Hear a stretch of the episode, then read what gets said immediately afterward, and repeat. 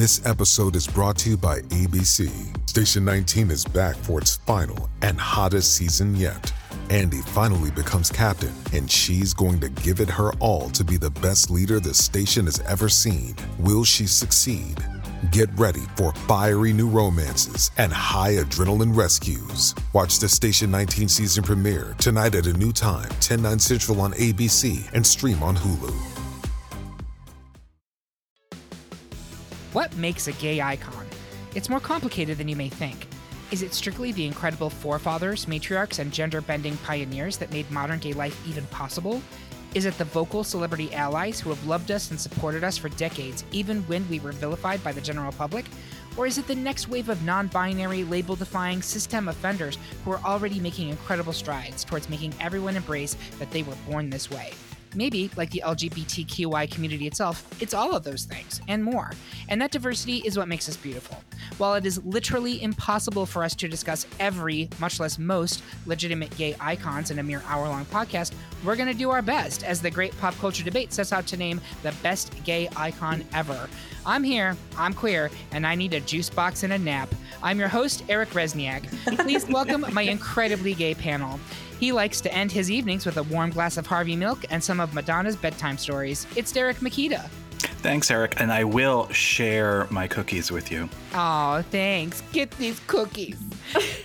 Call him when you want, call him when you need. Please welcome Jake Pitochelli. Oh, Eric, I'm just trying to fuck the ones I envy, and honestly, even the ones I don't. Uh, that's really the gay lifestyle for me. and I used to call her a fruit fly, but these days she identifies as a drag hag. It's the return of Karissa Kloss. That's right. Preferred terminology. Exactly. We respect it. So, how does this work? Since this is a mini-sode, there was no public poll. Our panelists went up and came up with their individual lists of their top gay icons. Anyone was up for discussion. Gay, straight, bi, unknown, living, dead. It just had to be an actual person who held some cachet with the LGBT community in the past, the present, or arguably even the future. From there, we compared notes and came up with our list of final 16. Now we argue about it and insult each other, all for your amusement. As mentioned in the intro, it is literally impossible for us in a 16 seed bracket to discuss everyone who qualifies as a gay icon. And I will be the first to admit there's some pretty big omissions here, and you will yell at us, and I encourage you to do so but I want first for our panelists to go through and share some of the people that they initially pitched that didn't make it to the final bracket. And I want to start with Derek, if you wouldn't mind. Yes. So it's Liza. It's Liza. Why is she not on this list? She's Liza with a Z. Um, no, she's not on this list. I don't know why. I, I have no idea how she didn't make it, but she's not here. Um, the other one, the Divine Miss M, Miss Bette Midler did not make it onto a gay icon list. I mean, we're talking about somebody who got start her career started in gay bathhouses. You don't get much more queer than that. And then, you know, Princess Diana, you know, sad sad that she is not on this list and she she really should be for for her embrace and friendship of um, not just you know queer celebrities and and um, people in the community, but also um, for her her AIDS activism. So those are my three. Well, one of the biggest misses, I think, is Miss Britney Spears, who is very topical right now. Free Britney. I just think whenever I go into a gay bar, I usually hear "Work Bitch," you know, starting in the background in the dance floor, and I just feel like that is a beck and call for all. It's really an an, an a uh, um, an anthem for for all all gay men, and I just think that. Um, you know, she just has such a strong fan base of LGBT um, followers, and I, I just think that um, she is definitely a gay icon that I was surprised uh, didn't make this list. She was also my first CD that I ever had. Hit Me Baby One More Time was my first um, uh, album that I ever owned, so it's just baby. a very sentimental moment. Absolutely. um, other than that, I have to agree with Derek. I was very shocked that Bette Midler um, uh, you know, the oldest Sanderson sister did not make it. I was mortified. Um, and I also love Bette Midler. I mean, she is just so, um, you know, so amazing. She had a residency in Vegas. And uh, again, she had so much activism um, in, in, the gay community.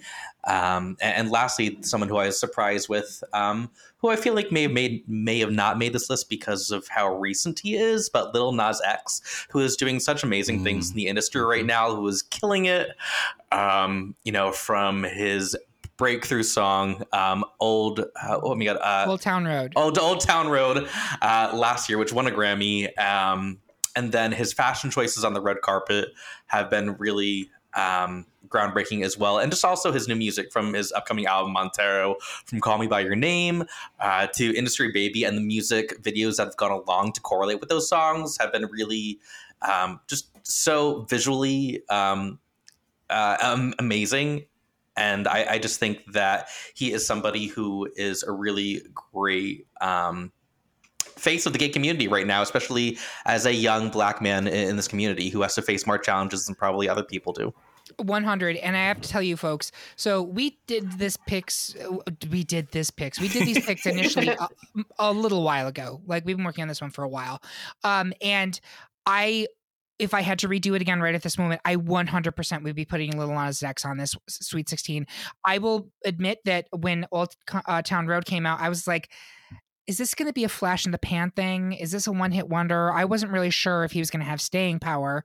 I don't know about his personal life, but um, I have to tell you right now, I am completely enraptured with him, and it's not just everything that that Jake mentioned, which is all true, but the just um boldness and he is ferociously and proudly gay and uh, his social media presence and his just completely unapologetic if you are not with this fuck off. I don't want your energy. This is who I am, and I'm celebrating it after decades of hiding this.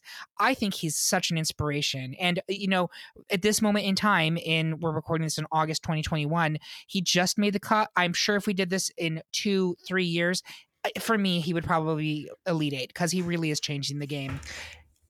Really I agree with you, Eric. I just think that when you mentioned his social media presence, my favorite tweet of the entire year so far um, is when somebody was making a comment about his performance at the BET Awards. That was too femme, um, or um, and his response was um, kind of a um, a, a kind of a joke on Beyonce's Flawless, which says, We teach our bottoms to shrink themselves, to make themselves smaller. We say to our bottoms, You can have ambition, but not too much. You should aim to be successful, but not too successful. Otherwise, you would threaten the top oh, it's so true. No, it's it's he's he's really really incredible. And again, if you're listening to this, you know, in 2023, should the world still survive, you're being like, how did these morons not have Lil Nas X on this top 16? And you are completely correct.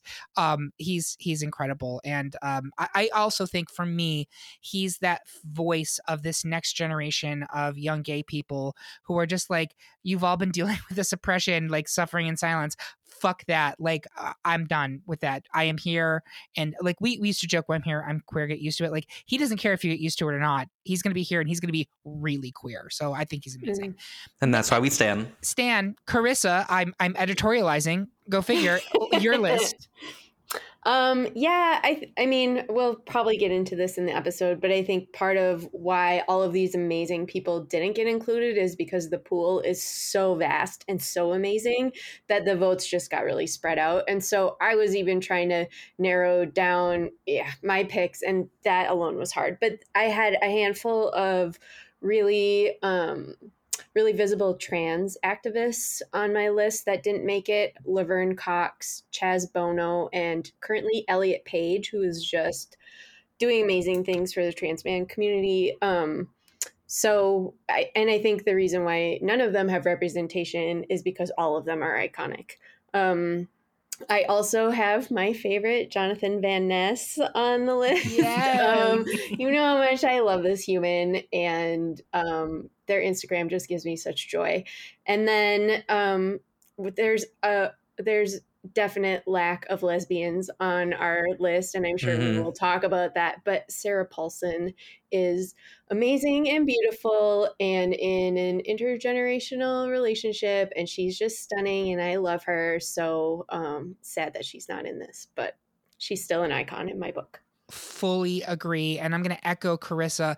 We have a, a, Sweet 16 here that has a lack of trans and lesbian representation. There's still some on there, but not nearly. It, there's no, it's not even a cl- approaching parody right and um i i do uh, that is what it is and that's okay i want to hear your picks for amazing lesbian k.d. lang's not on here which i think is a sin um there are so many amazing other lesbians and and trans people as well um and I'm just going to put this out there.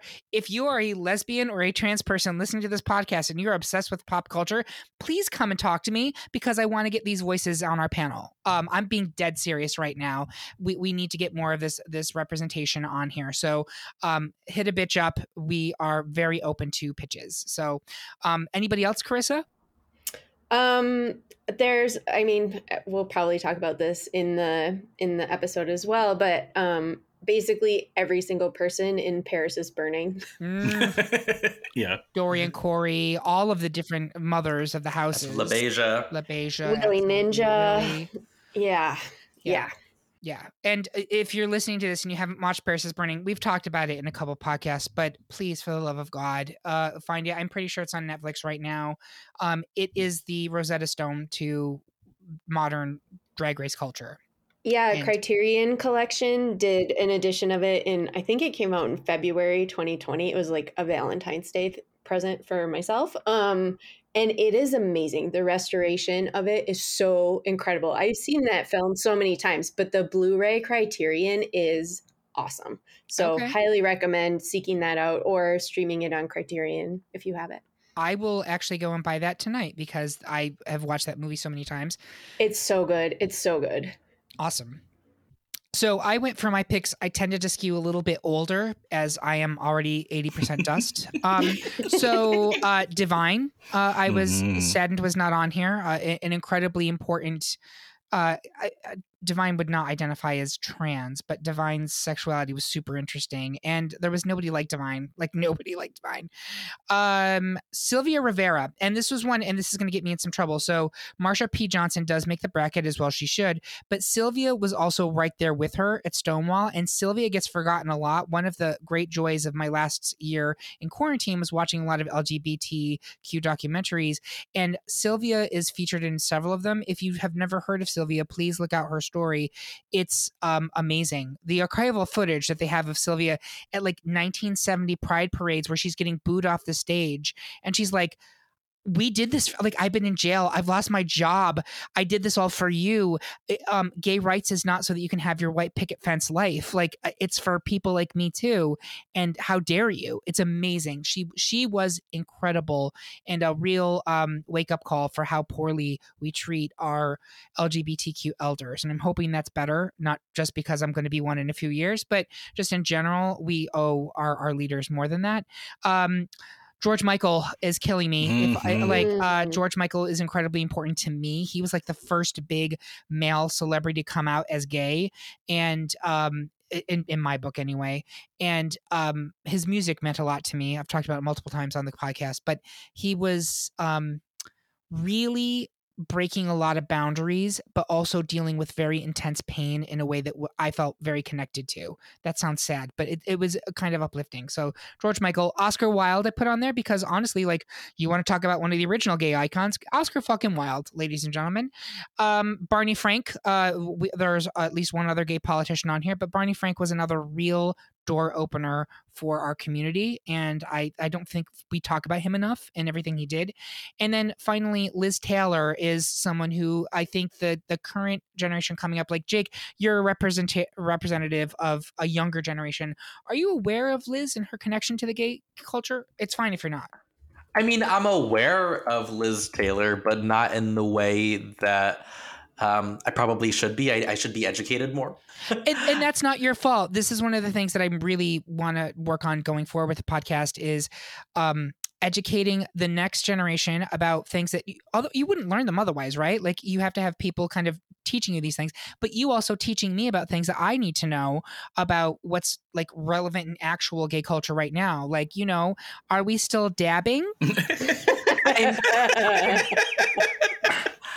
I I think dabbing is a little 2019. It's a little so- 2000 and late. Okay, boomer. um, and also, I will say, I think I pretty much learned all I need to know about Liz Taylor from um, Liz and Dick, Lindsay Lohan's portrayal in 2012. Do y'all Thank remember that lifetime? Thank you. Yeah. um, uh, thank you. I was going for um, Elizabeth Taylor, who was Charlotte's um, dog in Sex and the City, um, who That too. notoriously got gangbanged in the park. Um, but uh, uh, in all seriousness, Liz Taylor did amazing things for the gay community. She uh, was an incredible fundraiser for AIDS or during the height of the epidemic. She befriended so many closeted Hollywood men who really needed a friend at that moment. She's incredible, and I, I feel like she's kind of become forgotten and I, I think we need to give her some flowers. So those are the ones that did not make our bracket, ladies and gentlemen, and that's only the beginning, right? Uh, uh um, I want to hear what you think in terms of who our gay icons are that aren't included here. So please reach out to us on Twitter at at culture underscore debate, on Instagram at at great pop culture debate, or leave a comment on this episode at greatpopculturedebate.com. We'll go ahead and we're going to create playlists featuring the music or videos or great performances uh, of some of these gay icons. So send them in, and we're just going to keep adding to this so that you can have something to be playing at your next Kiki. Um, with that, though, we're going to get into the debate. So, three quarters of the panel wanted to shantay with the original supermodel of the world, RuPaul, but Jake found himself up Schitt's Creek and instead picked Dan Levy. I will not apologize for standing Mother Ru. Jake, explain why this David should slay the drag Goliath. I'm going to have Jake go first. Okay, so RuPaul is just a gay juggernaut, and I love RuPaul so much. I am a drag race fan, and I can see why everybody voted for Ru. Um, I really just wanted to shine some light on Dan Levy because I think, uh, you know, as representing somebody from my generation, he is doing such an amazing job um, for visibility for our community. I mean, so much so that he's already uh, been given just in the past two years um, the HRC Visibility Award. Um, and also, here's a mouthful um, from, on the anniversary of Stonewall. Named by Queerty um, magazine. He was uh, one of the Pride 50, and here is the title Pride 50 Trailblazing Individuals Who Actively Ensure Society Remains Moving Towards Equality, Acceptance, and Dignity of All Queer People Award. So that's a mouthful. Yeah. And that's and that's that's probably why he should be a gay icon. Um, and also, he started in a cameo in the Behind the Hazel Eyes uh, video with Kelly Clarkson. So, um, even more rainbow points. If, and fun fact, if you did not know, go ahead I and watch that. Know that the the video from the early 2000s? You bet it was from the Breakaway album. Mm-hmm. Yes. I did not know he like is he the boy she's crushing on in that? No, he is somebody in the background. Um, he's not really even like a main like character. He just kind of has a cameo. But I mean, having a cameo in a Kelly Clarkson video, I mean, that screams gay icon to That's me. Gay icon, yeah, absolutely. So I am not at all going to take anything away from Dan Levy because I do think is it Levy or Levy? I always say Levy. I say Dan Levy, and just I mean going back to Schitt's Creek. I mean his uh, he wrote, produced, acted in that. Was the first person to win four uh, primetime Emmys in all of the four major comedy categories. I mean it's such an achievement. Um, in itself and really creating a show and a community where homophobia did not exist. You never saw that in Schitt's Creek. And I remember seeing something um, on, they kind of did a recap at the end called Best Wishes, Warmest Regards um, at the end of the series. And um, there is a group of moms of queer um, children who wrote a, I think like 50 of them wrote a, a, combined letter to Dan saying how much that he and the show impacted them um, and, and, their children. And I will say, when I went recently, went to a, um, you know, I won't, I won't name drop, but a, you know, a blue collar restaurant in Rhode Island. I heard these two very straight cis men talking about Schitt's Creek, and one of them went, "Ew, David," and I'm like, that is the kind of like you know um, uh, acceptance and equality that we're you know kind of uh, you know that we all want to strive for. I mean, I just think that he has had such an impact on not only our community but people who aren't in our community who may. Um, that, that Schitt's Creek may have been a great, um, you know, kind of gateway and you know, in, into not gateway, but like you know, just um, um, kind of uh, ex- exposure to it. Yeah. Um, so I think he did a great job with that. And again, I can I I understand that RuPaul will probably advance and should um, for, for a variety of reasons, but I just did want to take that time to highlight Dan um, because in the, amount of, in the amount of time that he's been in the spotlight and accomplishing all he has, I can't wait to see what he'll do in the future. Absolutely. And Jake, you did an awesome job with that argument, honestly, because I was going into this like, what is Jake gonna say? And you you really nailed it. And um, I think you made a really compelling argument for him. I agree with that last sentiment, especially. I can't wait to see what he does in the future because I think he's just getting started, right? Like his legacy is is is not even just starting to being written. I feel like we're just in the preamble right now. But he is kind of that next generation, right? Who's picking up the ball and making it, it's not just mainstream, it's just normalized, which is something I think that is kind of amazing. Um, I before I start going into my argument on RuPaul, which is fairly lengthy, I do want to ask my other two panelists: Should I save this for round two? Uh, Karissa, are you still going to vote for Ru? Yes, I love Dan. I say Levy. Um, I love Dan Levy so so so much. Like his humor is so pure and le- like he's with Jonathan Van Ness in my book. Um, but I am a drag hag, and RuPaul is going to win this argument for me. Okay, Derek. Same. I think you should save the real meat of the argument for the next round. I think that Ru would want me to tuck it away. So I'm, we're going to hold on to that argument. We are going to advance RuPaul, but seriously, you did a great job there, Jake. Uh, next up, we were evenly split between a gay constant of the past 60 years, Cher, and a legend who took part in the big the gay Big Bang, Marsha P. Johnson. Derek, show that you're strong enough to move Cher forward while Karissa explains why Marsha is the bedrock for Stonewall. And I'll have uh, Karissa go first. Okay, so this kind of was mentioned in the warm up and is it, it's a little weird because Marsha wasn't really the person who started Stonewall. She actually the way that she tells the story, she showed up like 40 minutes after it started and the building was already on fire. So, um so yeah, I, she gets credited. She kind of is the face of this movement though. Um, when you think about Stonewall, you think about Marsha.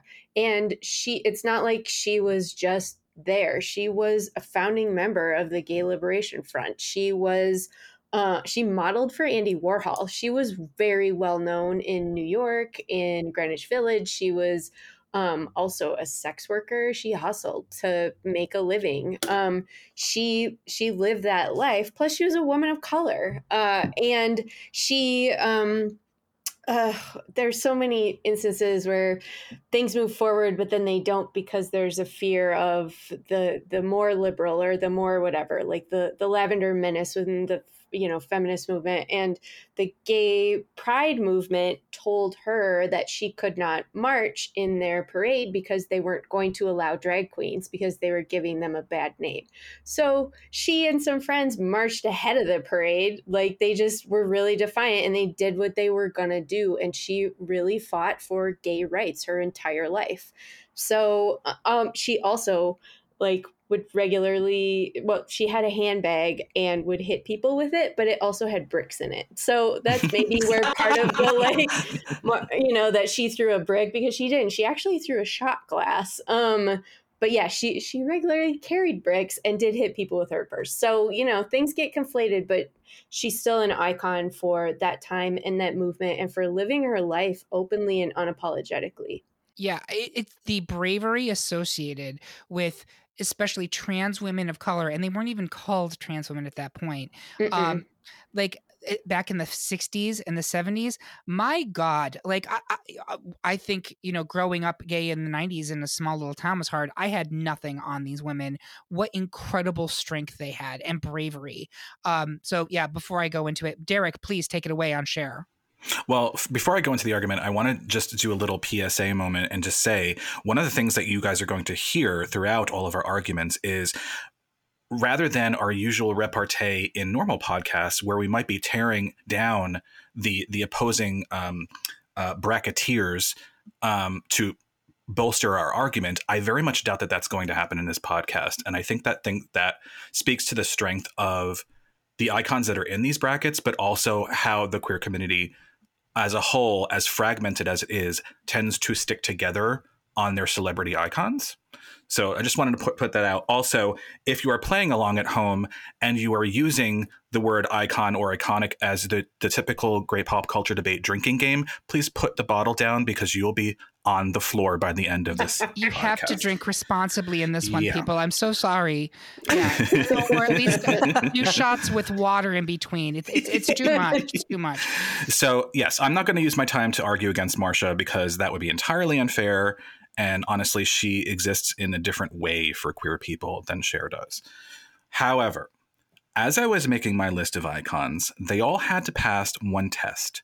And this test would it was would this person beat Cher or hold a candle to her?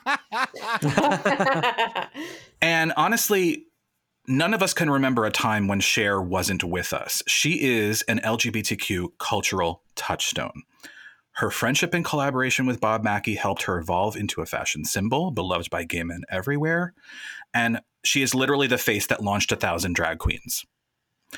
Without Cher, we would not have Mother Dust, Chad Michaels. So let's let's ruminate on that for a moment she's been there for us, but she's been there for her own as well. There would be no Chaz Bono without Cher. She supported Chaz in the 90s when he first came out as a lesbian. And though she struggled a bit during the early days of Chaz's transition, she never stopped loving and supporting her child. So she's a steadfast advocate for the queer community. She's the ultimate ally. She's a rule breaker and a survivor. And for anyone that's seen her Twitter account, she d- does not give two shits what anybody else thinks, and she just wants so to let good. you know. It's so true. So and, this, and this is why we love her. So she may be 150 years old, but she will always be a gay icon. And I would argue that she is among a very select group at the very top of this list. Uh, Jake, where are you on this? Oh, wow, what a choice. Um, I mean, I love Cher. I've seen her live. She is amazing. Sharing is caring. Um, oh, goodness. And Marsha P. Johnson, I agree with what Derek is saying. She, uh, she is there in the way for a community in, in, a different way that, you know, Cher is an entertainer, whereas Marsha um, is an advocate. Um, uh, I mean, I truly feel that Black trans women are our community's past, present, and future. Um, so I am. I, I, I just think that you really can't choose between the two, but I just think at when I think of gay icon, I instantly go to Cher. Uh, I mean, that is just I get what you know the candle test. Like, I mean, can you hold a candle uh, to Cher? I mean, just between you know the her camp, her support for the ally for the for the community, and I just think her her arsenal of work that she has behind her. I just think that sh- there is no way that I can't advance her forward. I think it would be a sin not to. yeah, and this is one of like this is choosing between two things that are both amazing and eh, in completely different ways, right? Although that said, like Cher actually has had really important political moments with the gay community. It's not just she's fabulous and we love her because she sings and she's beautiful and all that. Like she she is, I mean, uh, if you want to talk about it, she's kind of representing our LGBT moms too, in a way that very few mm-hmm. people on this bracket are. Um, and that's impressive. That's a good point. I, I think Marsha is incredible. You will not hear me say anything, and and I do think there's so much amazing documentary material out there about the the um, death and life of Marsha P. Johnson is a documentary that's available on Netflix. I highly encourage you to watch it. It taught me a lot of things I didn't know about Marsha, about the circumstances surrounding her death, um, and it is again we need to do better by our LGBT elders.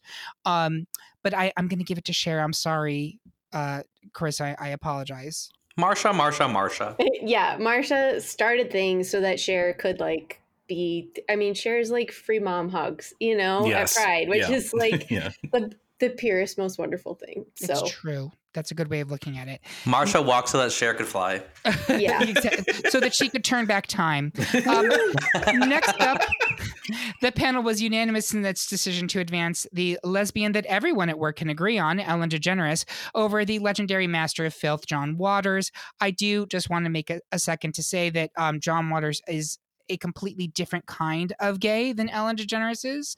Um, and I think what he did for decades in his movies was to make people look at um, not just queer people themselves, but a queer sensibility um, and, and that outsider film. But was also managed to sneak into like mainstream movie theaters. Like he's an incredibly subversive person and I want I hope as you know the LGBT community continues to become more embraced by the mainstream and and, and that's a wonderful thing, but I also hope we don't lose that outsider mentality. Um, like we have a, a unique viewpoint, and I don't Mhm. want that to get washed away. And that's I think the real beautiful part of, of John Waters is he is able to see things in a way that I, I don't think the average suburban person can. And that is such a read. I'm sorry, but um, I'm putting it out there. but he but he serves it to them in a way like I really recently, like in the last couple of weeks, watched his hairspray, Mhm. which was on HBO. It might still be. Um, with Ricki Lake and Debbie Harry Yes. plays. I like. I never put that together until now. Like, Velma Von Tussle, absolutely. yeah, she's fucking amazing. Amazing. And Divine is in there in the dual role, which Nina West is now going to be playing on Broadway, which is also amazing. Um, that movie holds up and it has so much commentary on race and race relations, as well as just like teen girls being overprotected. You know, um, it's really awesome, and I'm glad that that whole that that story is still being performed and happening, and people are still watching it. Um, And that's just one example. I honestly think a lot of the John Waters filmography really does stand up. And he is, you're right, Karissa. It's not just about the gay experience. He has a very keen eye for kind of the American experience that is not Mhm. portrayed by the the average TV and movie things. He's seeing the underbelly of it, but he's still finding kindness and light in that, which I think is mhm. incredible. Truly, truly. So yeah, hairspray is absolutely delightful. yes. Delightful. So um we love John Waters. I'm sorry that he's losing, but it's Ellen who is I mean, if there was like the queen of the lesbians right now, it's Ellen. Is Um, she the only lesbian on the like actually in the bracket? She might. She might She be. might be. Again, we did a bad job with lesbian representation, and uh, I apologize for that. But I want my Sapphic sisters to tell me who we were forgetting because we were forgetting a lot. k.d. lang, I think I already mentioned, but they're like I could make a list, just not off the top of my head.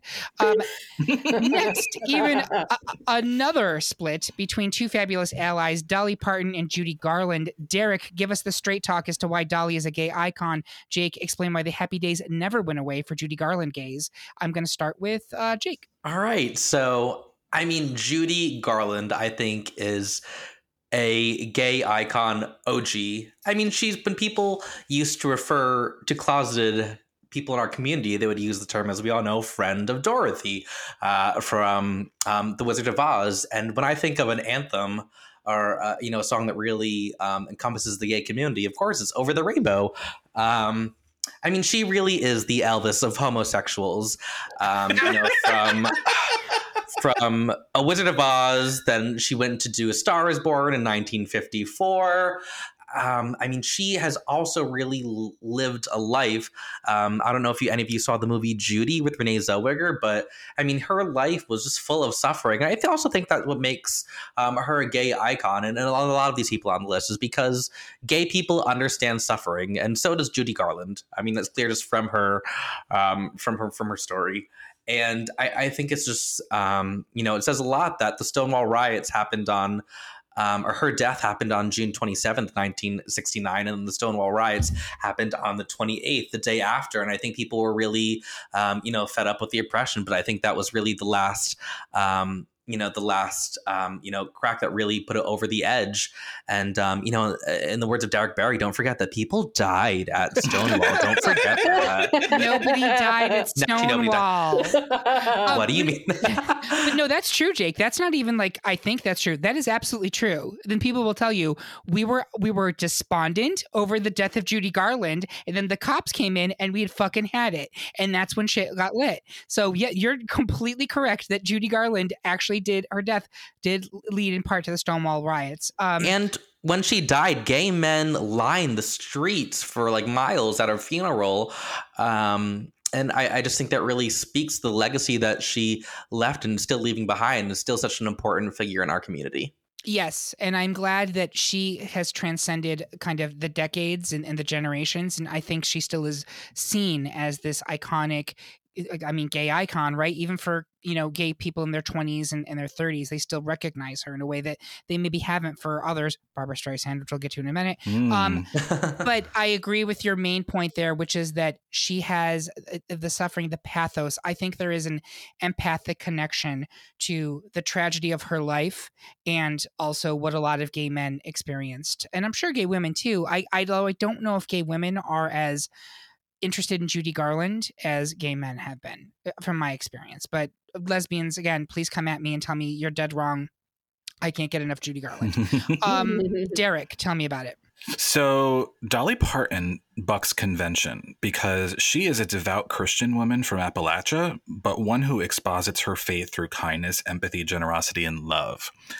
It is a known fact that Dolly loves drag, and if we're being honest, there are many in the drag community who worship and idolize Dolly. Trixie Mattel comes to mind. Her self deprecation, but also her fearless self expression, are only some of the reasons we love and admire Dolly. And most importantly, she has been an outspoken in her support of the queer community and how her belief in family values means being welcoming to all, to love all. So she embraces her gay following, she has stood up for marriage equality, against anti-trans bathroom bills and more. So the work is ongoing with Dolly. So I think that's very important to, to keep in mind. And she does it because it's the right thing to do. She knows the pulpit power of her celebrity that her celebrity affords her, and she never shies away from using it for good. Uh, oh, also, she single-handedly gave us the, gave the world a COVID vaccine, so you're welcome. I, I kid, vaccine, vaccine. I mean, I kid, of course, but in truth, Dolly always puts her money where her mouth is, and her heart is bigger than anyone can measure. So, if only there were more like her. Seriously, ain't that the truth? Please clone Dolly. Uh, they isn't the sheep that they cloned first named Dolly? Yes, Yes. that's Yeah. true. Clone actual Dolly Parton. Science, make that happen. Karissa, where are you? Um, I gotta go with Dolly here. I just saw the other day this week that she has donated all like from the beginning, all of the proceeds from her from um I Will Always Love You, the like Mhm, from the mhm. Whitney Houston cover to a black rights group. Um, she's amazing. She puts her money where her mouth is and she shows up. So um and she's doing it currently, which is what tips it for me. So it's interesting. Initially, I had gone with Judy here, I think, initially on the bracket. And I think they're both really compelling arguments. But there is something that occurred to me while Derek was talking about Dolly, which is that what makes Judy connect with the gays is that um that suffering that I, I am the the horrible things that happen, but I'm gonna persevere. Happy days are here again, that whole thing. Dolly is a gay ally because she chooses to be and she's very active in it in a way that I think Ju- Judy was a little more passive. And I'm not knocking Judy. Uh, the the thing that swings me, it starts to playing back to the fact like we call them friends of Dorothy. Although I believe there's an also the argument that it was friends of Dorothy Parker, not necessarily a Wizard of Oz reference. I don't. Friends of Dorothy's Bornak. It's Dorothy Bornak. exactly. Um, so I, I'm torn on that, but I feel like I'm leaning toward Dolly because you are right. She's choosing as a, and I think there's something very powerful about an Appalachian, um, came from a very poor uh, white upbringing who has chosen consistently to be like, no, my gay fans are my fans. I stand by them. I'm for this community, and she has never wavered. I think that's actually very important. So and I- and also not just her gay fans but her black fans and Yeah. like everybody you know Yeah. she really yeah she she puts her money where her mouth That's a good point, Karissa. Someone she had a, an um an Instagram live chat, and someone sent her a question saying, "What do you think of Black Lives Matter?" And she's like, "Of course, I think Black Lives Matter. Do you think it's just our little white asses that matter?" And I was like, "Yes." that's right. Dolly so has a, a big tent, and I'm not just talking about her blouses. um. I think that I'm I'm switching to Dolly. I'm sorry, Judy Garland fans. no. That was a tough one, though. I think it's maybe the toughest one. Oh, I take that back. We have another tough one coming up. Um, three quarters of us wanted to strap on a cone bra and strike a pose to represent for Madonna, but Jake's tastes were a bit more golden as he wants to move forward Bea Arthur. Karissa, why is Madonna a ray of light in the queer community? Jake, explain why there's Maude then meets the eye with Bea. And I'm gonna have Jake go first. I wrote the script in 10 minutes. I wrote it in 10 minutes, folks. Wow. You're just going to have to deal with All it. I had to go with Bea Arthur on this one. As much as I do love Madonna, she is a gay icon for sure. Um, she is amazing, but uh, Bea Arthur, I mean, between Maude, The Golden Girls, which are two shows that were such ahead of its time, and she played such a strong feminist uh, character in both shows, and both shows, well, I should mention, did feature um, episodes um, uh, of featuring, you know, um, men in, in those episodes who were who were coming out, and I think that wasn't really a storyline for many sitcoms during that time, much alone, um, you know, to be a storyline for you know three um, uh, or three or four, um, you know, elderly women in Miami in, in the 1980s. Um, that being that, that aside, she is definitely an ally for the gay community in the fact that, you know, on her passing, she left $300,000 to the New York uh, gay uh, homeless shelter, the Ali Forney Center, which is, um, which now has the Bea Arthur residence, which features 18 bedrooms for LGBT youth, um, comes with logo in each room. No, I don't know, maybe, probably, I don't um, and I just, I mean, Golden Girls is like the gayest show ever. I mean, I can't tell you how many like Golden Girls drag bingo or Golden Girls like you know drag nights or, or whatever that I see all all the time uh, popping up. Um, and you know, I could see how you know I I'm kind of on the fence with this, but I'm just such a hardcore Golden Girls fan. Um, you know, so Bea Arthur, thank you for being an ally. So I, I and listen, you all know me. In no way am I ever going to disparage the icon that is Bea Arthur.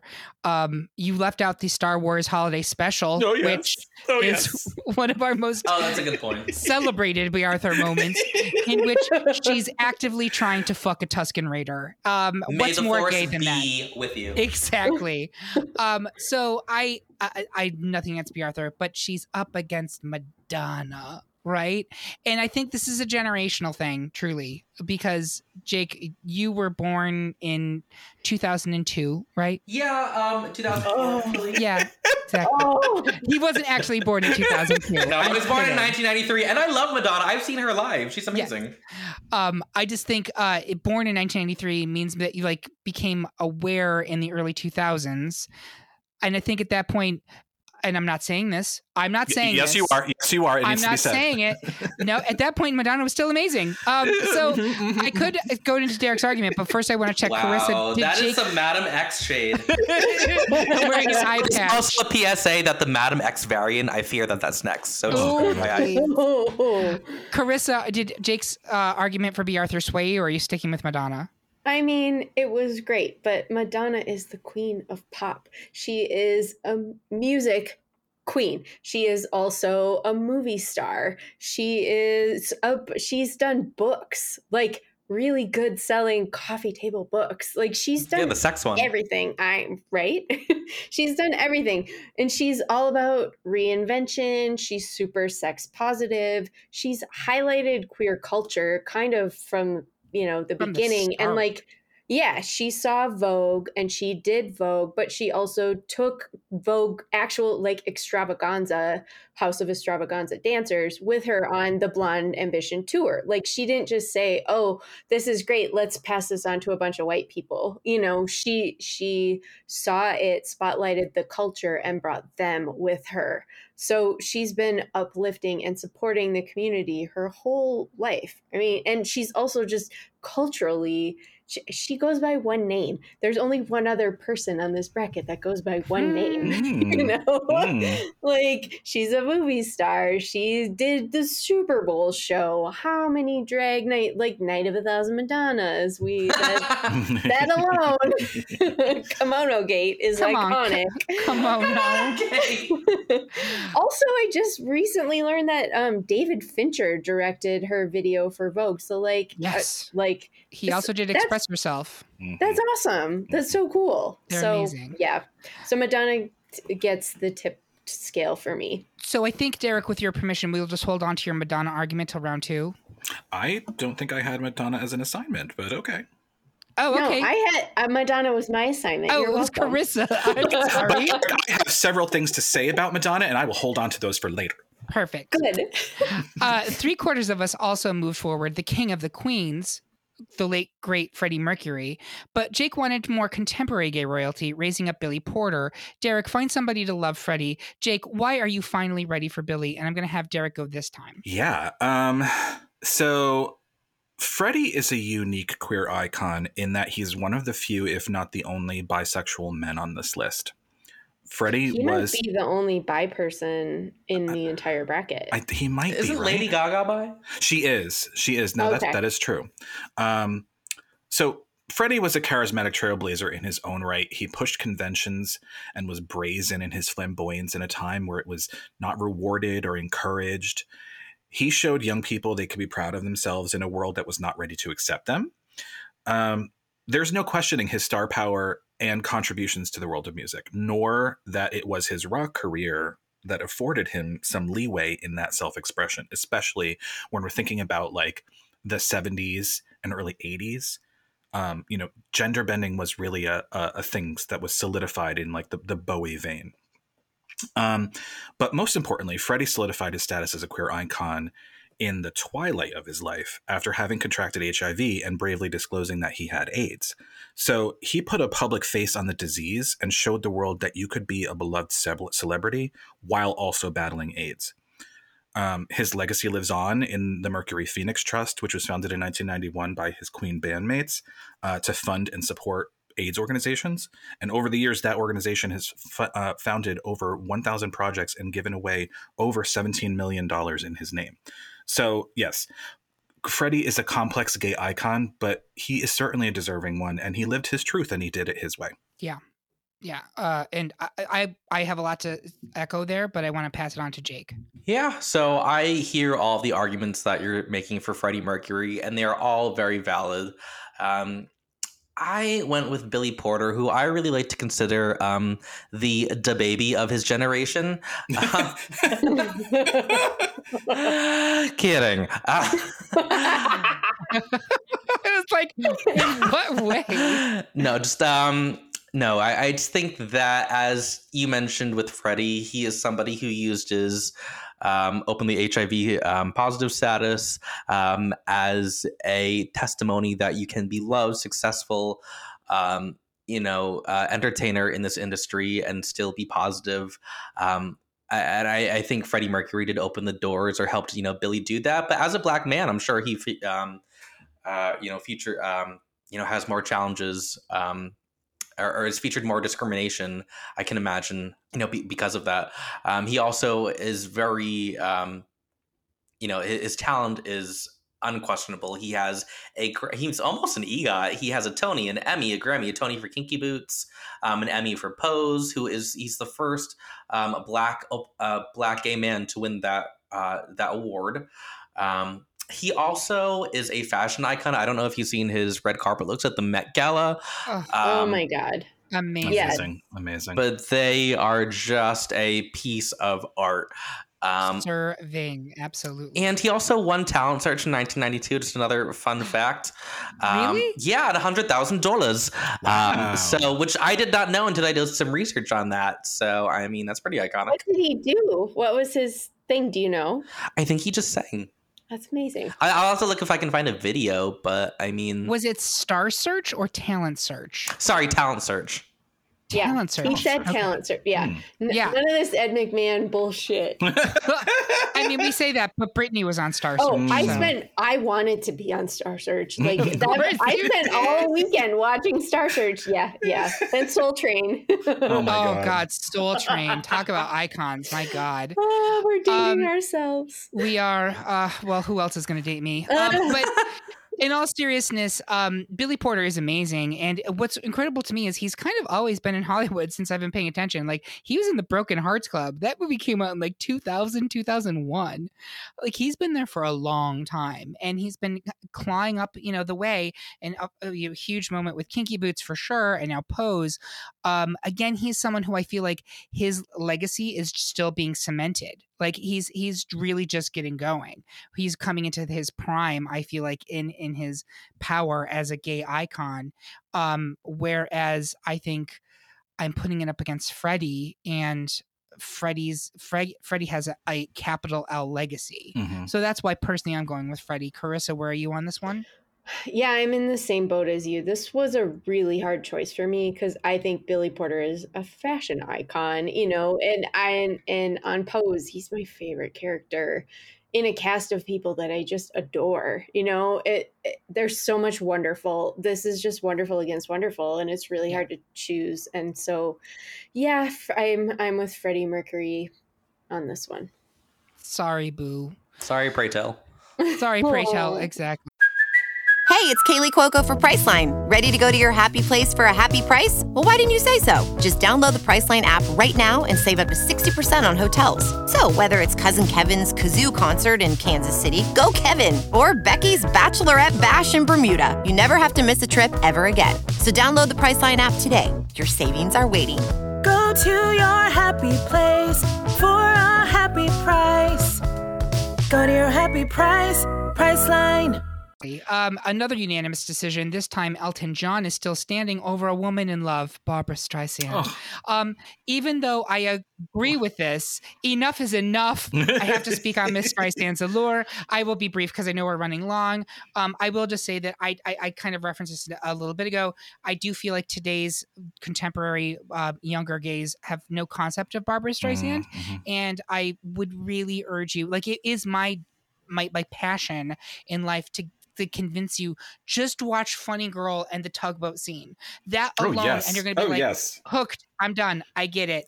Okay, where do I go next? Um, she is amazing. She has a gay son, by the way. Talk about gay moms. Um, and uh, I don't think that she's getting enough credit currently. Uh, and I, I, it is my job to change that. So I'm going to let it go because I do believe Elton John should advance here. But um, justice for Barbra.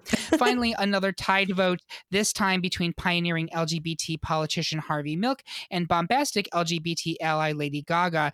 Derek, dive down from the top of the Super Bowl and raise Mother Monster. Karissa, give us a history lesson on the importance of Harvey Milk. I'll have Karissa go first.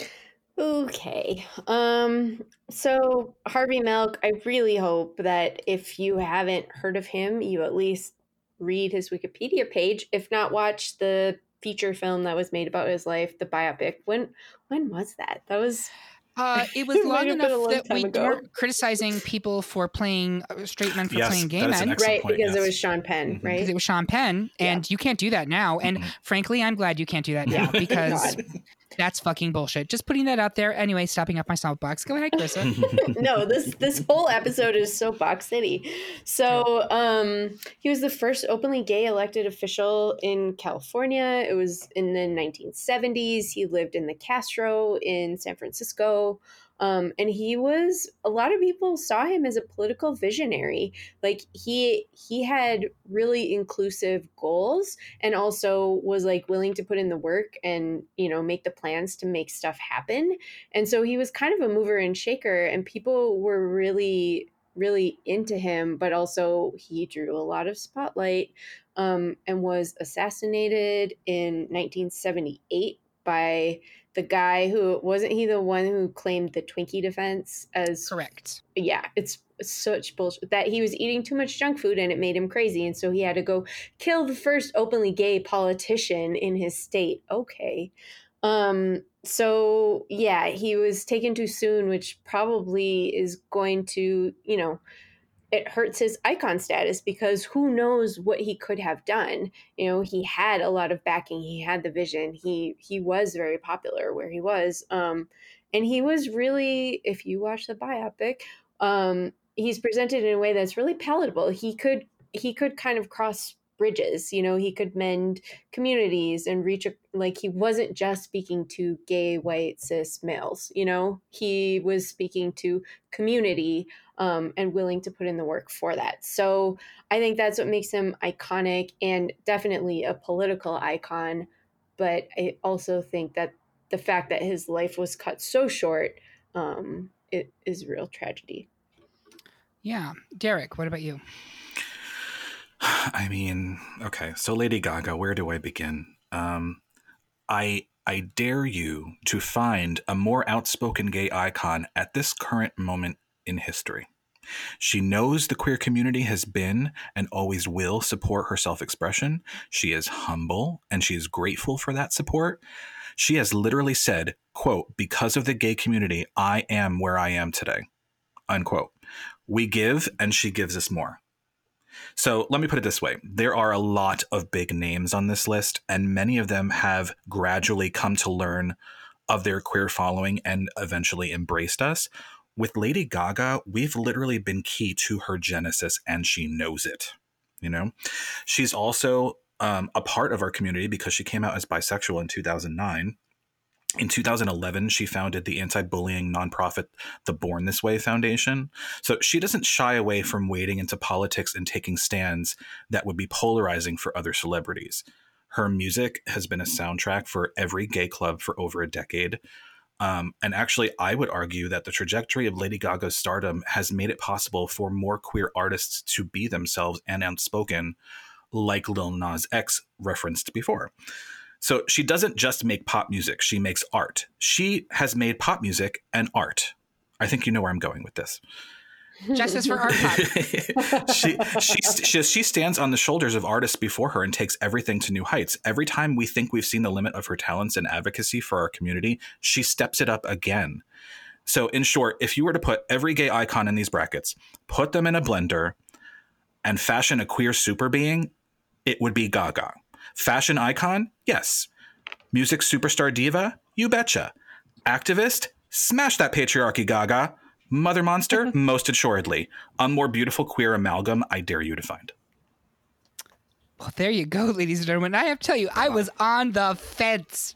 I was on the fence. But I'm a free bitch, baby. Uh, I'm going for Gaga. You're on the Uh, edge. I'm on the edge of glory. on the edge of glory holes. Um, okay. I've Jake. also been swayed. Have you? Yeah.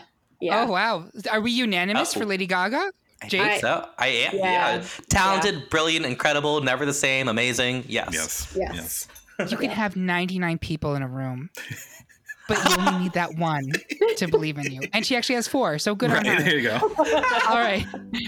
We're moving Lady Gaga forward into round two. That is it for round one. We are going to take a quick break, recite the entire script to Mean Girls, and we will be right back.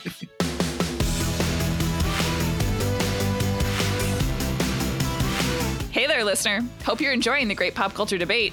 If you want to share your love of the pod with the world and rock some fabulous merch at the same time, head over to the GPCD Threadless store. You'll find iconic designs, literally. One of the designs says, quote, iconic, end quote, on t shirts, bags, stickers, magnets, mugs, and more.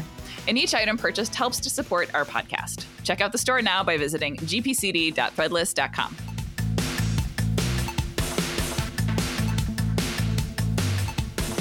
Welcome back to round two of our best gay icon debate, ready to disappoint our families and potentially you once more with feeling. Before we continue, I want to have our panelists tell you where you can find them on social media. Derek, Yes, uh, you can find me on Instagram and Twitter at DRKMKT, which is my name with the vowels removed. great. How about you, Jake? You can find me on Instagram and Twitter at jtaesoo. That's T A E S O O. It's my middle name. Uh, jtaesoo underscore. Um, yeah, like and subscribe. Like and subscribe. Karissa. Yeah, I'm on Instagram semi regularly and Twitter very rarely at Karissa Kloss. All right. And as for me, you can uh, definitely follow the at Great Pop Culture Debate on Instagram and at Culture underscore debate on Twitter. And you can also do at Eric Rezsnyak on Instagram and Twitter, I believe. That's E R I C R E Z as in zebra, S as in snake, N as in Nancy, Y A K. So with that out of the way, we're going to move on to the debates. First up, we have RuPaul versus Cher. And RuPaul would hate this battle, by the way. She really would. She really would. she would hate it. Um, I, it, f- I'm gonna go around the, the the round here. Is anyone voting for Cher here? Jake. I am going to vote for RuPaul. Okay. Derek. No, I have to go to with RuPaul on this one. Karissa. I'm with Ru. Amazing. I'm going to hold on to my argument until round three. This is incredible. um, so that is, and it, it's scandalous, right? Because we were just saying, like, who can compare it to Cher? Yeah. Fucking RuPaul can compare Yeah. to Cher. Mhm. And we'll go as Mhm. to why in a minute. Uh, next up, it is Ellen DeGeneres versus Dolly Parton. I want to start with Karissa. Where are you on this one? I'm with Dolly. All right. Uh, Jake I gotta go with Dolly. and Derek. Dolly. I'm going with Ellen, and I guess I'm now going to defend Ellen DeGeneres, which is not a gr- easy thing to do in 2021. No, by the way, That's why you're there. We actually share a birthday, me and Ellen. That that used to be a good thing. right? Oh. Not so much anymore. So No, I mean it's still. I don't know, depends. here's the thing about Ellen. Um, it's a difficult time for her right now. Um, it, if you've not been paying attention, obviously, her very long running, extremely well rated talk show is coming to an end because of allegations of intense bullying behavior behind the scenes.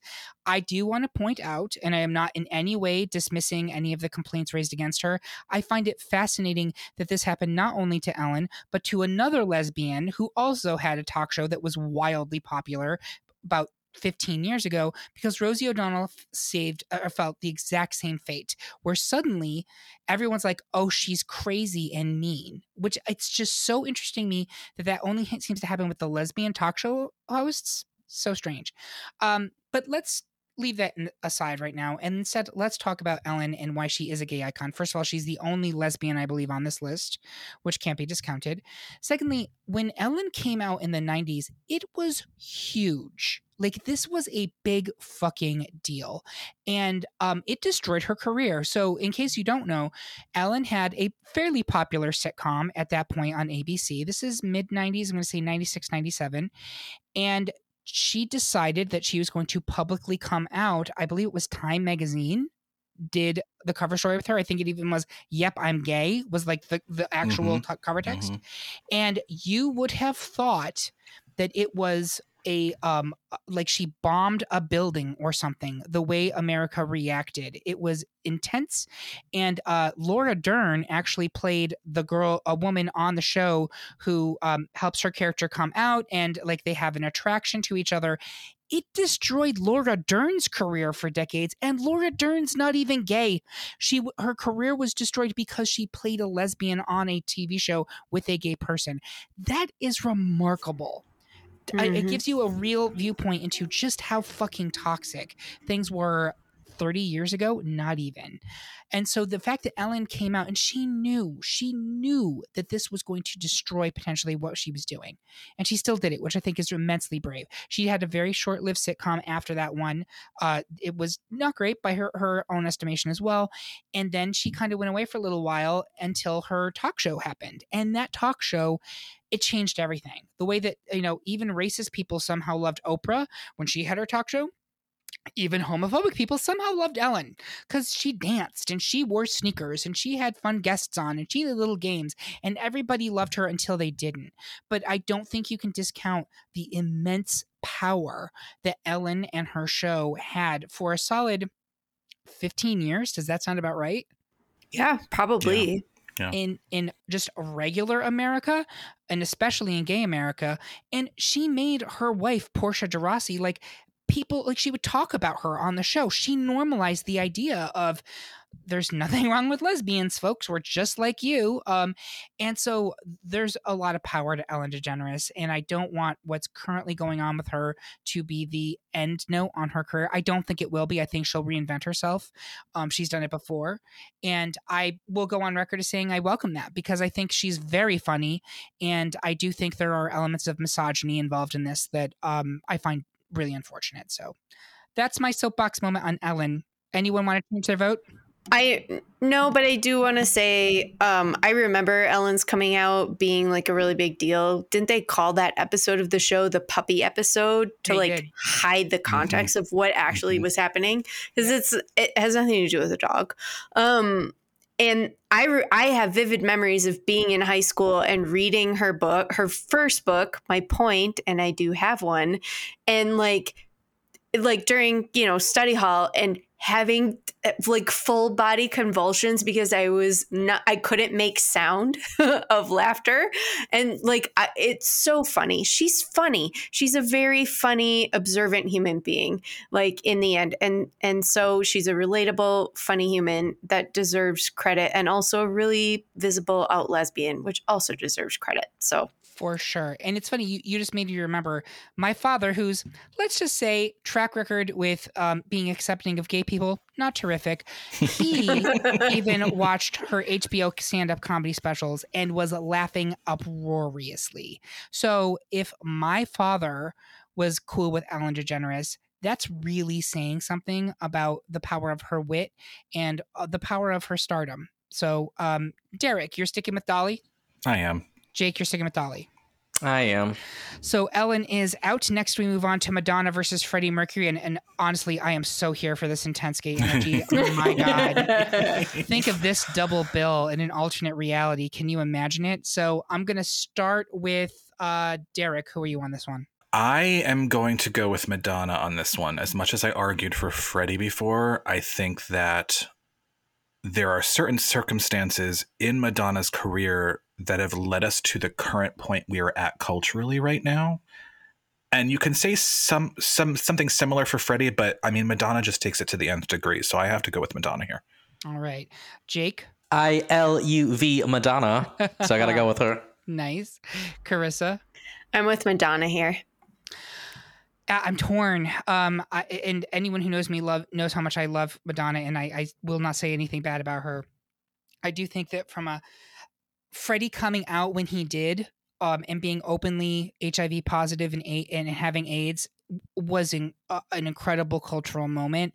I do think that in the end run, Madonna, her career, and her steadfast support of the gay community may edge him out. I mean, if you were a gay and you were like you knew you were gay between the eight, like the 1980s up through the early 2000s, Mhm. I'm sorry, you were a Madonna gay. Yes. the- the- you had there Yes. was resistance was futile. Um, and so I think that you know a, a 20 year long career at, at the at the apex of pop culture and really at the intersection of LGBT culture and, and kind of mainstream culture, you can't discount that. So I'll also move Madonna forward. Finally, it's Elton John versus Lady Gaga. I want to ask Jake, which one you coming down on here? I have to go with LG. Um, I just think that she, um, you know, you as you just mentioned it, you know, if you're born in a certain period, you are a Madonna gay. Well, I am a Lady Gaga gay, um, and yeah, I, I she's I, I have to go with her. She is just uh, amazing. I mean, two words: chromatica jockstrap. I was about to ask you, would your, could your vote change if Elton John made Lion King jockstraps? jockstrap. It's the circle of life. The- the- no, Oh let me bend over and show you this is my circle of life. Oh my god. He'd also need to make like you know Tiny Man Oreos or something, or like Tiny Dancer Oreos. I love Tiny it. Oreos. Yeah. Uh, Karissa, where are you? I'm gonna go with Gaga here. And Derek. I have to go with Gaga here, and I will save my strong argument for why I'm going with Gaga until later. Okay. If this comes down to Lady Gaga and Madonna, I'm gonna die. Oh, Well- but it will. It's going to come down to those two in the next final four. Um, I will say that Elton John, I, I do want to speak on Elton John because as much as I was saying that, you know, Freddie Mercury coming out uh, was a big deal, Elton John was out, I think, even earlier than Freddie Mercury. Yeah. Um, he's early 80s, I think. And he's also, I think, technically bisexual. Um, I don't know if that's how he's identifying now, but in the 1970s and 80s, he was identifying as bisexual. He was married to a woman. He has done, again, you want to talk about people who have done incredible things for the gay community. Elton John donates an incredible sum of money to supporting AIDS, uh, AIDS charities and has for years. I think at a certain point after the 90s, any royalties he received immediately went to charity. Like he, he was just like, yeah, I don't need any more money. I'm good. Um, he's he's an incredible musician, uh, an amazing songwriter, and even his early songs that were not at the time obviously about being gay. Now you look at them and you're like, oh, okay, no, these are clearly about being gay. Same thing, by the way, with George Michael. Like, Yeah, the circle jerk of life. but goodbye yellow brick road like his Yeah. 1970 stuff there is that it's it's almost like the judy garland level of suffering and trauma that he's going through um and he survived it um so i i do think that we need to speak on elton john he's had so many different phases of his career um all of them are impressive and i don't think he gets an- a lot of credit right now i i suspect that and i'm not saying this I, I i shouldn't even say this but i'm just once we lose Elton John, and I hope that's a very long time from now, I think Elton John will be regarded in this almost like deific look. The way that we look at um, John Lennon, I think we will look at Elton John. Yeah. But it's not until he hits that point. That's my point. I don't want to get to that way because I, I hope we have Elton John for many years coming. He still, by the way, is making very good music. I don't know if anyone keeps listening to him, but uh, he releases songs and they're still really solid, which is more than can be said for a lot of his contemporaries. So Mm. hmm um, I understand that we're moving Lady Gaga forward, and I, I respect that choice. Um, you honky cats. So next, the final four: RuPaul versus Dolly Parton and Madonna versus Lady Gaga. I always like to Oh. take a uh, step back and say, is this the final four that I was imagining? Not even close. Um, Really? no, Really? It's really not. It's really not. I had some more historical figures making it farther in my bracket, but that's okay. I see very um, vital current I I see uh, one member of the gay community, a bisexual, and two long-standing allies who defined kind of gay culture for decades and still do. Um, so I- think it's a good final four. I think they are four of the most iconic people on here. I think Cher might edge out Dolly Parton in my opinion, but she was up against RuPaul, so You know, Eric, it's really funny that you say that this isn't the final four that you predicted because I think if I go back to my brackets, this is the exact final four that I had. Well, aren't you namby pamby? I know. I'm looking at it right now, Derek, and it is. And what was my final four? I'm curious, Jake. Can you tell me? Yours was RuPaul, Ellen, Harvey, and Freddie. I told you. Mm. so Yeah. not great. How what was Chris's? I'm curious. Mine is RuPaul, Dolly, Madonna, and Harvey. So almost. Pretty close. Not bad. Yeah. So we're gonna dive right into it, folks. The first bat it is RuPaul versus Dolly Parton, and I'm gonna go around the horn here. Derek, where are you? I spoke solidly on Dolly um, earlier in this episode, but I I have to go with RuPaul on this because of the cultural juggernaut that he has created. Okay, Karissa. I'm in the same boat, and also because RuPaul is the last person of color that we have in this, and also RuPaul is actually gay, um, versus Dolly Parton being as much of an advocate as not a participant can be. Um, So, so that edges it out in my book. But I'm excited to hear the pro RuPaul arguments. It, it- it's coming. Uh, Jake. Yeah, I have to go with RuPaul as well. I mean, just the what she's done for the culture between her many spin-offs and um, DragCon. I uh, and and there's still more to come. You know, just I, I just feel like yeah. I mean, that is a they're the definition of a gay icon. Absolutely.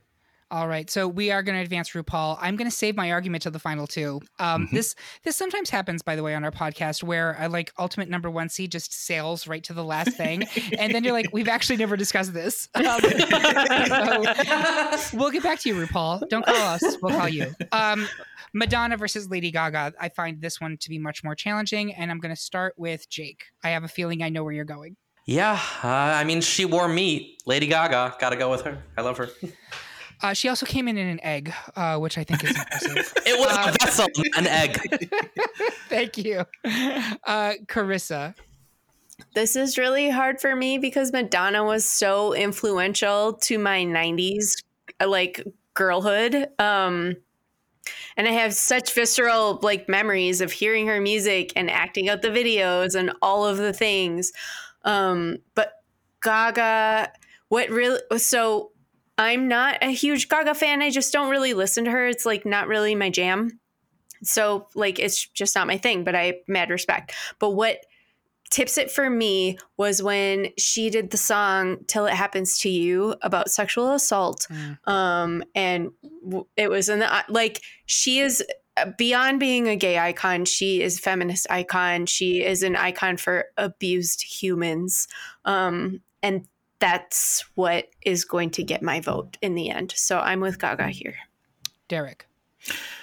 So I'm going to be a little bit contrarian on this because I feel very strongly about Lady Gaga in this bracket. However, um, like Karissa, Madonna played a very strong role in my childhood as a burgeoning gay youth.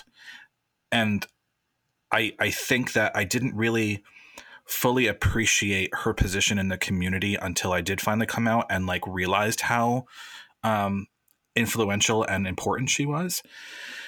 I am going to stick with Madonna on this simply because I don't think Lady Gaga, as she exists right now, would be possible without Madonna laying the groundwork for her. And I know that's a strong statement, but I think it is accurate. I don't think it's. I think it's completely accurate, and I think even Lady Gaga would tell you that. Um, in fact, I do distinctly recall back when Born This Way came out, there was that controversy that, oh my God, she ripped off Express Yourself, which to this day, sorry, I don't hear it. Both songs mm. have a 4 4 beat. Oh my God, that's so rare. what? But, and then Madonna even played into it. And I was like, oh no, Madonna, please don't do that. Like, you've been so good about sharing the crown. Let's not do this now. But, like Lady Gaga said, like, I worship at the altar of Madonna. Like I, I, I wouldn't be who I am without her, as you said, Derek. Um, that to me though is not an argument for why I would not put uh, Gaga above her here, because I do think that as much as Madonna did incredible things for the gay community. It's interesting that someone, I think it was Karissa, mentioned the Vogue thing because yes, she did take the various house dancers with her on the road, etc. But there are definitely people in that community who feel that Madonna ripped them off and stole their culture and profited off of it.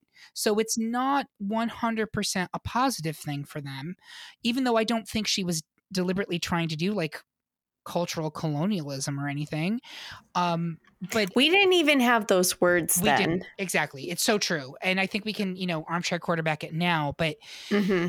um, I think for her, she's like, this is amazing. I want to share it with the world. And um, I don't think at that time the world would have been paying attention had it been the actual legendary ball practitioners out on the road, right? It was because Madonna brought them spotlight.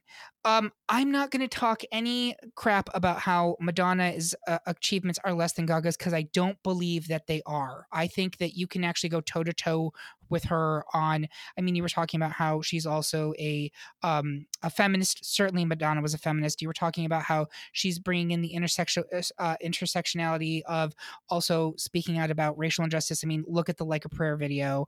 Um, there was so much that she was doing back then. But where I'm giving the Gaga the edge here is I feel like, and I've made this argument a couple times, she's just getting started. Lady Gaga's in her what, 30s? Ugh. Uh, yeah. yeah, probably mid to late 30s, yeah. And she already has, you know, Grammys up the wazoo, an Oscar, Golden Globes. I mean, she is, you know, she is performing with Tony Bennett next month at his uh, farewell concert. I mean, and she's already had a residency. She's done the Super Bowl. The best is still yet to come for her, and she still has that movie coming up next year. Uh, this year, um, House of Gucci. Patrizia. Yeah. It was a name so seductive, so powerful. I just the accent I'm living for. That movie is already iconic, yeah. and we've only seen stills and like exactly. tiny previews at this point. Yeah, it yeah. Camp Father, Son, and House of Gucci so good. I'm already living. But like I really think she's just getting started and I do there there's not a doubt in my mind that her advocacy for the LGBTQ community is only going to continue to grow with her. At no point do I feel like a commodity with Gaga. I feel like she stands with me. It doesn't feel put on. It doesn't feel like when Target rainbow washes things. Like I feel that like Gaga is one of us. And she is. She's bisexual, right? So that is not to say that Madonna's not. Again, I'm not in any way disparaging Madge. It's just I see years from now Lady Gaga doing things in this space that I'm I don't think Madonna has done yet, and I don't know if it's going to happen for her. So that's that's a shitty argument. But that's my argument. So that gives us a final two of RuPaul versus Lady Gaga. It's basically season nine, episode one of RuPaul's Drag Race.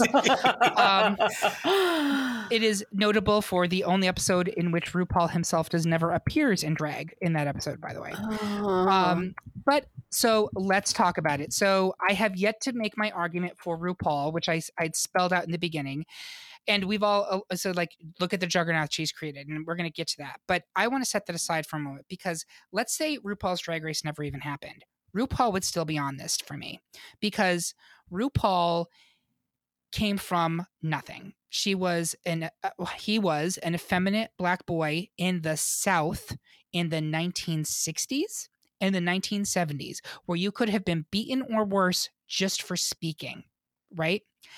And he got it together and he made he started making his inroads into the scene in, in Georgia and then he made himself into New York and he came from nothing and turned himself into a nightlife icon in the 90s right? That's through hustle that's through making it happen that's through like just working your ass off. Then makes the contract with I think it was Island Def Jam was her rec- her record company at the time and a drag queen of color had a smash hit album in the middle of the 1990s. That is crazy. Like that has never happened before and, or since in, in the in the 30 years. So and it wasn't just the album which was huge she also went on to have spin-off tv shows she was in movies like rupaul really was everything that she expects her girls on the shows to be and she did that on her own right You even didn't mention Love Shack. Exactly, right? Like, and that's because she made inroads into Athens, Georgia. She got to know Yep. the B-52s, and Yep. like, hey, we're doing this video. Do you want to be in the background? And that's the first time I ever saw RuPaul was in Yep. the Love Shack video in the 1980s. Like, what is that? So Um, many of us didn't even I didn't even realize until No. much later I went back and watched that video. I was like, "Oh shit, I've seen that so many times and never even clocked that that was Ru because that was just part of the thing." Yeah. Talk about like exposure to other people and realities. It And was She Yeah. steals the entire video, and she doesn't even speak. But Nope. you you cannot take your eyes off of her. no, can't. Um, so there is an incre- the star power of RuPaul goes beyond just the glitz and the glam and the runways. There is it, like she's an actual like burning furnace uh, that like just keeps going. And there's a lot of archival footage that I've seen in these gay docs from New York in the 90s and seeing RuPaul in the 90s like going around in these shitty apartments in like Brooklyn and stuff is a hoot because she's actually very soft spoken but still kind of all business. It's so interesting um I highly recommend checking those out if you if you can so even if drag race had never happened i still argue that rupaul would be on this bracket i don't know if she'd be where she is right now but she'd be on this bracket then this motherfucker comes back in the late 2000s and creates an entire industry around the art form of drag that literally did not uh, uh, exist prior to that. Yes, there was drag everywhere. There absolutely. There was drag shows at every club in every city in America.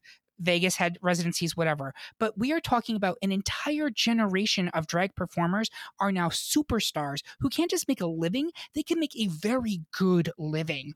And this Mm. is, she created that. It did not exist. You didn't have Bianca Del Rio's touring. Like there was, before Bianca, we had Coco Peru. Could Coco Peru sell out the entirety of uh, Carnegie Hall on her own? I don't think she could, although she should because Coco's amazing. But like, that's all because of RuPaul, folks all of this is because of RuPaul. And so I just don't know how you can argue that it's it's not just about the show.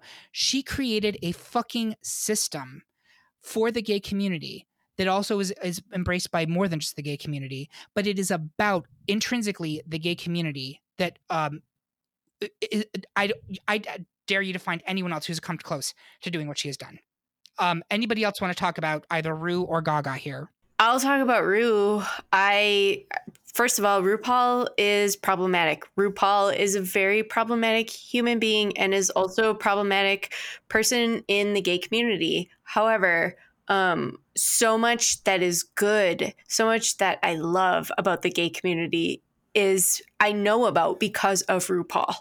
Um, I, you know, I really struggled with putting people on the bracket because I was like, uh, should Trixie and Katya be on as one thing? And also, my like one of my personal queer icons is Alaska Thunderfuck. She's my favorite. I have I have her I her logo tattooed on my arm. like she's I've met Alaska several times. She only just becomes better. She's only more and more of an open advocate for people in the community, especially the marginalized people. Like, I love Alaska. I would not know who she is if not for RuPaul.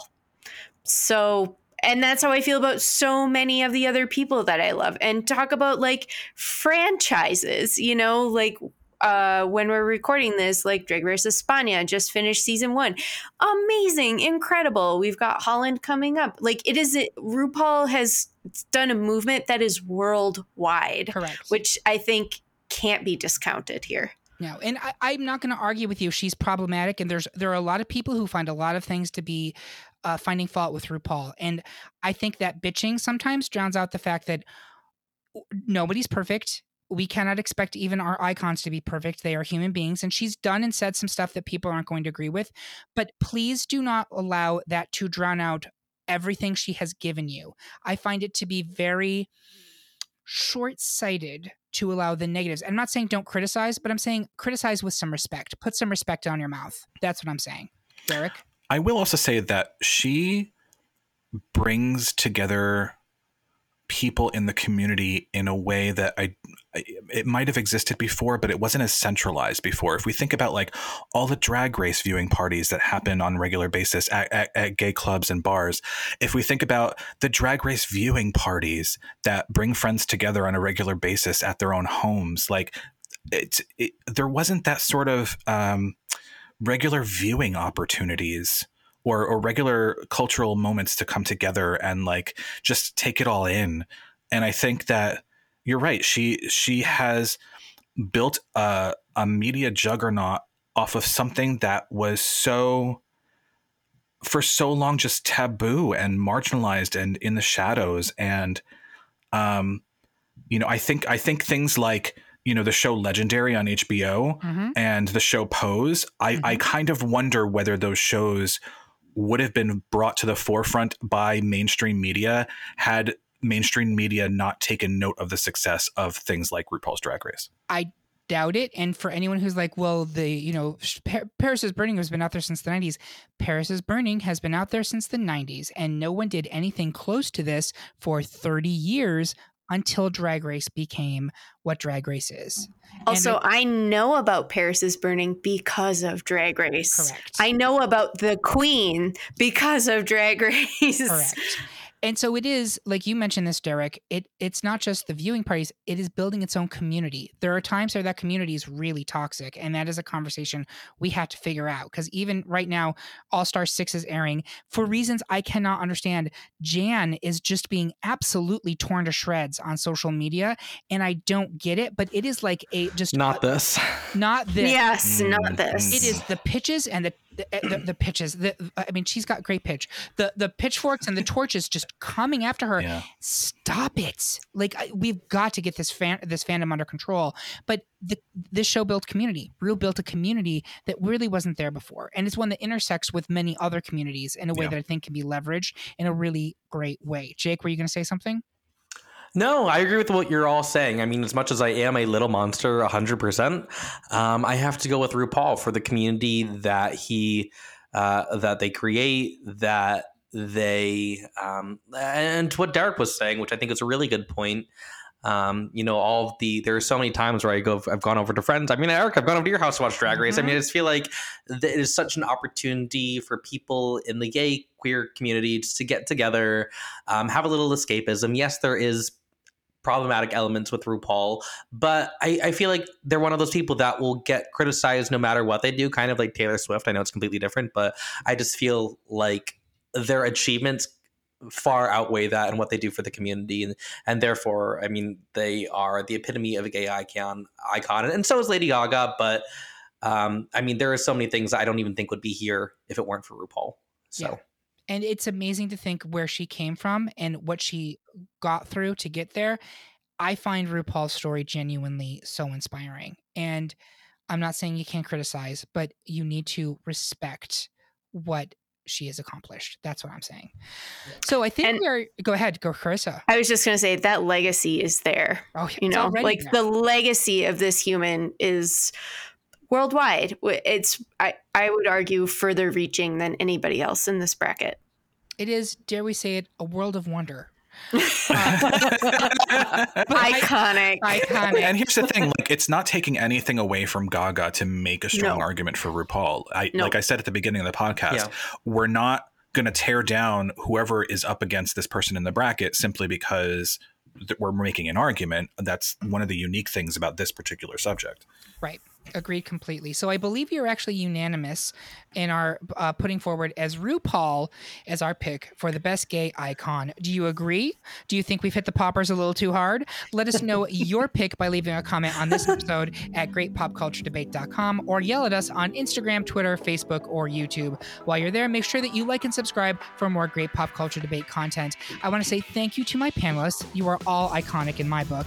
And thank you for listening. Until next time, remember, everyone is entitled to their wrong opinions.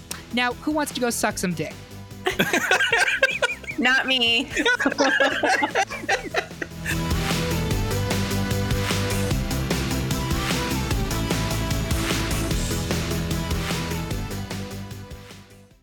Judy was boring. Hello. Then Judy discovered ChumbaCasino.com. It's my little escape. Now Judy's the life of the party. Oh, baby, Mama's bringing home the bacon. Whoa, take it easy, Judy. The Chumba life is for everybody. So go to ChumbaCasino.com and play over 100 casino style games. Join today and play for free for your chance to redeem some serious prizes.